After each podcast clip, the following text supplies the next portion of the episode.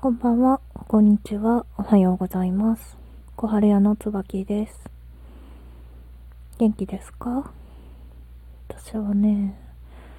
えーと、今日はお仕事の日で、まあそんなに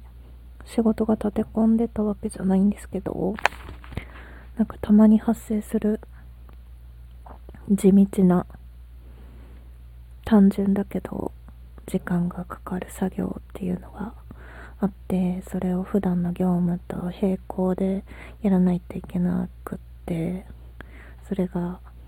まあ普段の業務とか割り込みの作業とかがあって全然期待してた量をこなせなくってちょっとがっかりしている。そんな気持ちです。今は2月10日土曜日23時16分に録音してるんですけど今日のお題は何にしようかなって思った時にあの私発達障害 ADHD を持ってるんですけどでまあ生きているのが結構大変だったっていう話はこれまでの放送でもちらほらしたと思うんですけどまあ大変だったは大変だったんですけどそのシステムの仕事をしてたんですね。これまで十何年とか。ずっと長いことシステムの仕事をしてきたんですけど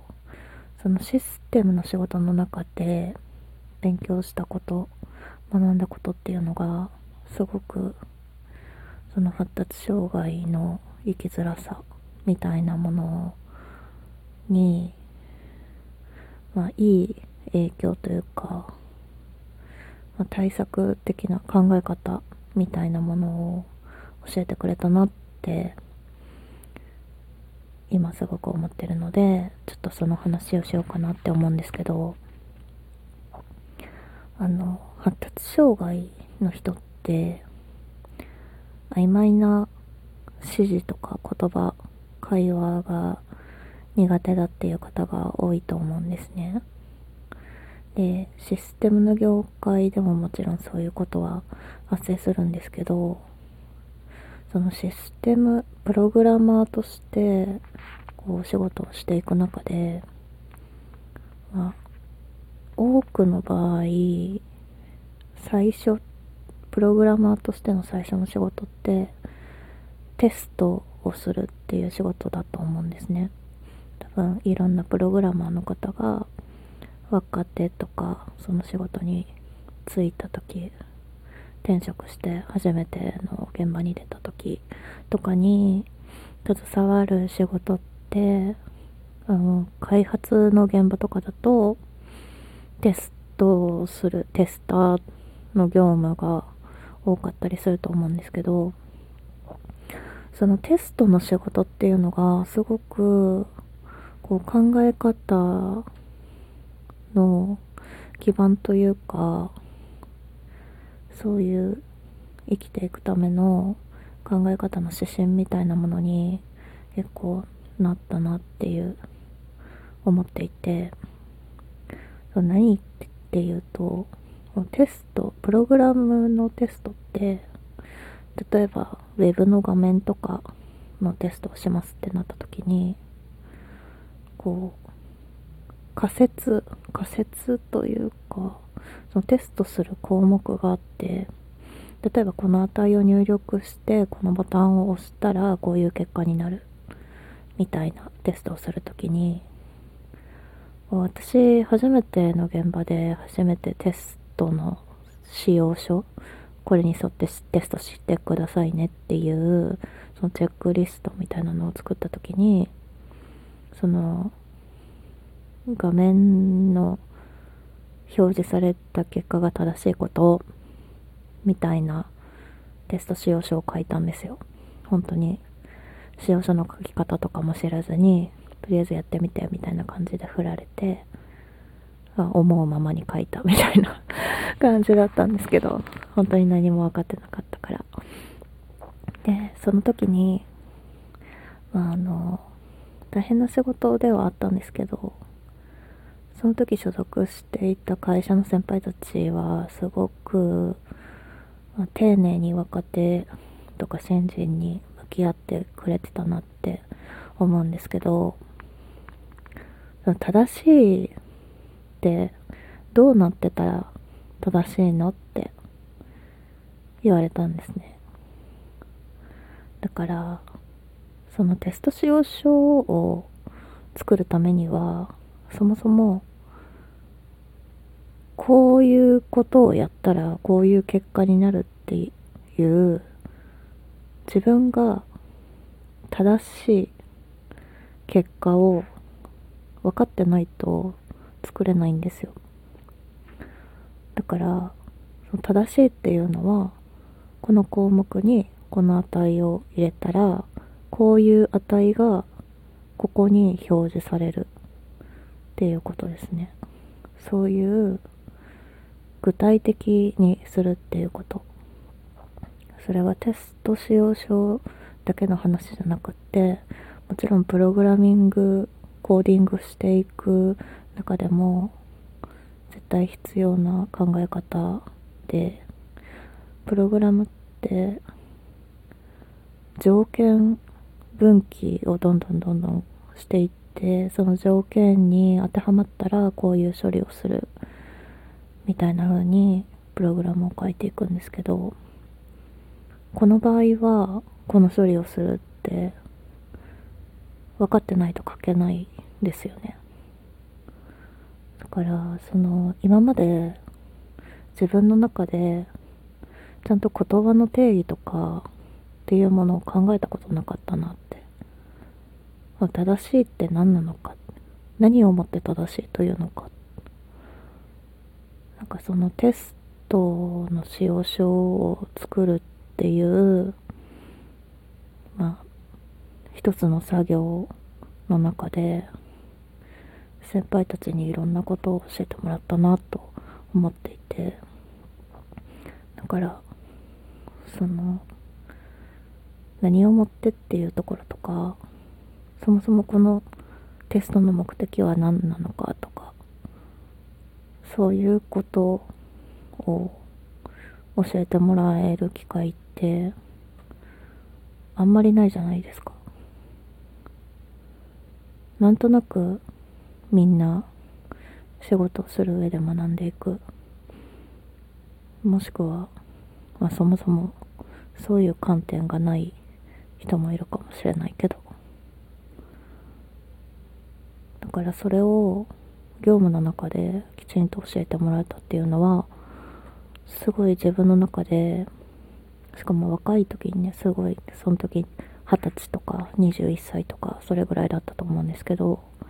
そのタイミングでそういうことを教えてもらえたっていうのがすごいありがたかったなって思って。であのー、私 ADHD って注意欠陥多動性障害ってって言うんですけどその多動はあんまり表面的には出てこないんですよ、まあ、頭の中はめっちゃ多動なんですけどこう授業中にうろうろするとかじっとしてられないみたいなのはそんなになかったんですけどとにかく注意欠陥の方がすっごい強くてあの発達障害かどうかの診断を受ける時も他の項目一切何も出なかったんですよ。あの知能指数とかもいろんな項目があって発達さんって結構そこに凸凹があったりとかすっごいあの人よりも発達しているっていう能力があるかと思えばここはすごいへこんでるみたいな凸凹がある方が、まあ、結構いるみたいなんですけどで私はなんかちょっと自分に期待してたというかなんかすげえ能力があるんじゃねえかと思ってちょっと期待してたんですけど、全然そんなことなかったんですよ。本当にびっくりするぐらい、その年齢の平均点だったんですよ。だから IQ、おおむね全部の項目100みたいな。100が平均なんですけど。なんか、あの、あれなんだっけ、ギフテッド、ギフテッドとか、今、まあちょっと話題になったりとかしてるところもあるかと思うんですけど、ギフテッドの人って IQ130 とかあったりとかするらしいんですけど、なんかちょっとそういう部分も期待してたりとかしたんですけど、本当に全然平均の普通の人だったんですよ 知能指数で言うとね。で、他の項目全然出なかったのに、その、ケアレスミスの項目だけ、マックスの値を叩き出したんですよ。ケアレスミスを見るテスト、一番最初の一番目から間違えてたよって言われて、まあなんか自分でも、ケアレスミスというか不注意は、本当やばいなって思ってたから、ま、びっくりはしなかったんですけど、それでも、そんなマックス叩き出すほど不注意なんだってちょっと自分で 笑っちゃいましたね。その、お医者さんには、すごいね。本当にピュアな ADHD だねとか言って。なんかちょっと、すげえこんな、こんな綺麗なグラフ初めて見た。とかって。言われたんですけど、それぐらい、あの、不注意、ケアレスミスが多いので、仕事をする上でもその不注意っていうところがすっごくネックになってたんですね。で、その、でも自分でなんとか対策しなきゃと思って、その、ありがたかったというか、その、いい環境だったなって思うのが、あ、これジリジリした音入ってるのってもしかしてあれかな？エアコンの音かな？一回消しますね。あの、えっ、ー、と、何の話だっけ？ケアレスミスを対策しないといけないなって思った時、思った時というか、思って、いろいろ自分で Excel でチェックツール作ったりとか、チェックリスト作ったりとか、あとは、過集中とかもすごいあって、時間を忘れちゃうみたいなので、会議に遅れたりとか、そういうことも、まあ結構あったので、アラーム、パソコンのアラームの機能使ったりとか、まあ、いろいろ試行錯誤したんですけど、今、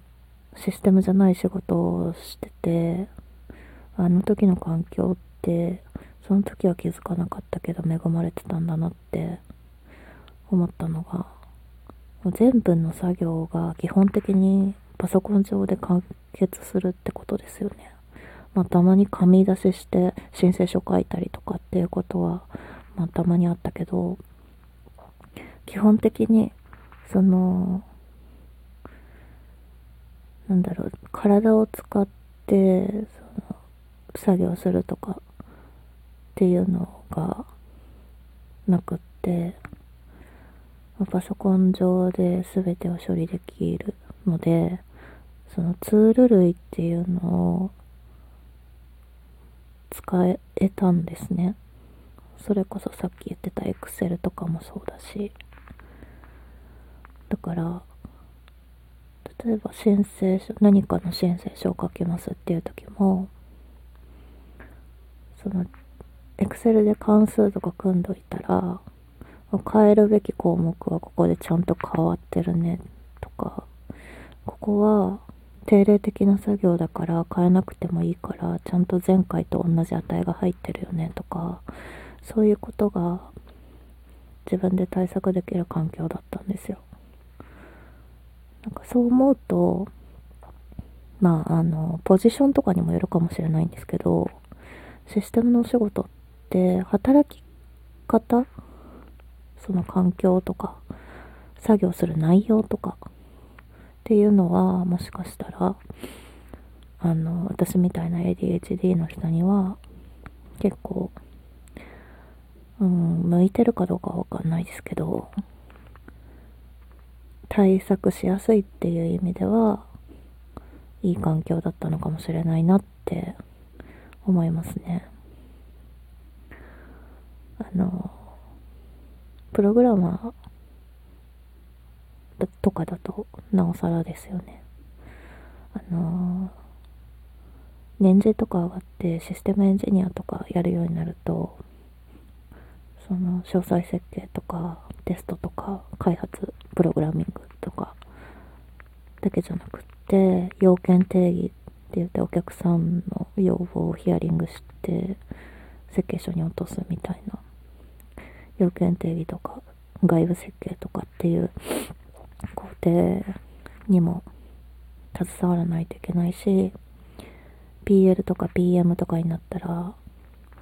スケジュール、メンバーのスケジュール管理とかもしないといけなくなっちゃうので、ポジションによってだいぶその適性っていうのは変わってくると思うんですけど、なんか、この話がどれぐらいその聞いてくださってる人の役に立つかどうかわかんないんですけど、まあ、あの、パソコンで作業する環境にいる方だったら、そういう対策もやってみてもいいかもしれないですねっていうのと、その曖昧さをなるべく回避して、とことん具体的にしていくっていうこと。定義、言葉を定義していくってこと自分と相手の共通言語、ちゃんと認識が合っている言葉で会話すること、そういうことを、まあ、ちょっと心に留めておいていただけたら、今よりもちょっとだけ仕事がやりやすくなったりするのかなとか思ったりします。こういう話は昔人事やってたりとか、そのリーダー的なポジションにいた時は、まあ、折に触れて、若い子とかに話していたりしたんですけど、なかなか改めて時間をとってこういう風にお話しするようなタイミングって取れてなかったなって思うので、まあ、今回こういう形でお話しさせていただいたんですけど、どうだったでしょうか？どうだったでしょうか？っ てね。なんか、なんかの役に立ったり、あそういう考え方とかやり方もあるのかって気づきみたいなものになってたらいいなって思いました。なんかあれですね。10分ぐらいでまとめたいなって思ってるんですけど、本当にあんまり話す内容とか考えずに録音始めちゃうので、なんか時によっては20分ぐらい経っちゃったりしますよね。長いですよね あ。まあでも、私あんまりおしゃべりが得意じゃないので、ラジオを自分で始めようって思ったけど、喋れるのかなとか思いながらまあでもやってみるかと思ってやり始めてるんですけど、こう、理性がなくなってるっていうか、今、今もお布団の中で撮ってるんですけど、ちょっといつもの理性が、普段の理性がなくなって、ちょっとほわほわモードになってる時は、その人にどう思われるかとか、そういう外側からの見え方みたいなのを気にせずに、お話できるのかもしれないですね。今日はこれぐらいにしてそろそろ寝る準備をしようかなと思います。明日の朝も元気があったら録音したいなって思います。明日の朝気分が変わってるかもしれないので実際にこの内容を話すかどうかはわかんないんですけど毎朝のルーティンみたいなやってることの話をしたいなって思ってます。それでは今日はこの辺でおしまいにします。本日も聴いていただきありがとうございました。また次回の放送でお会いしましょう。小春屋の椿でした。さよなら。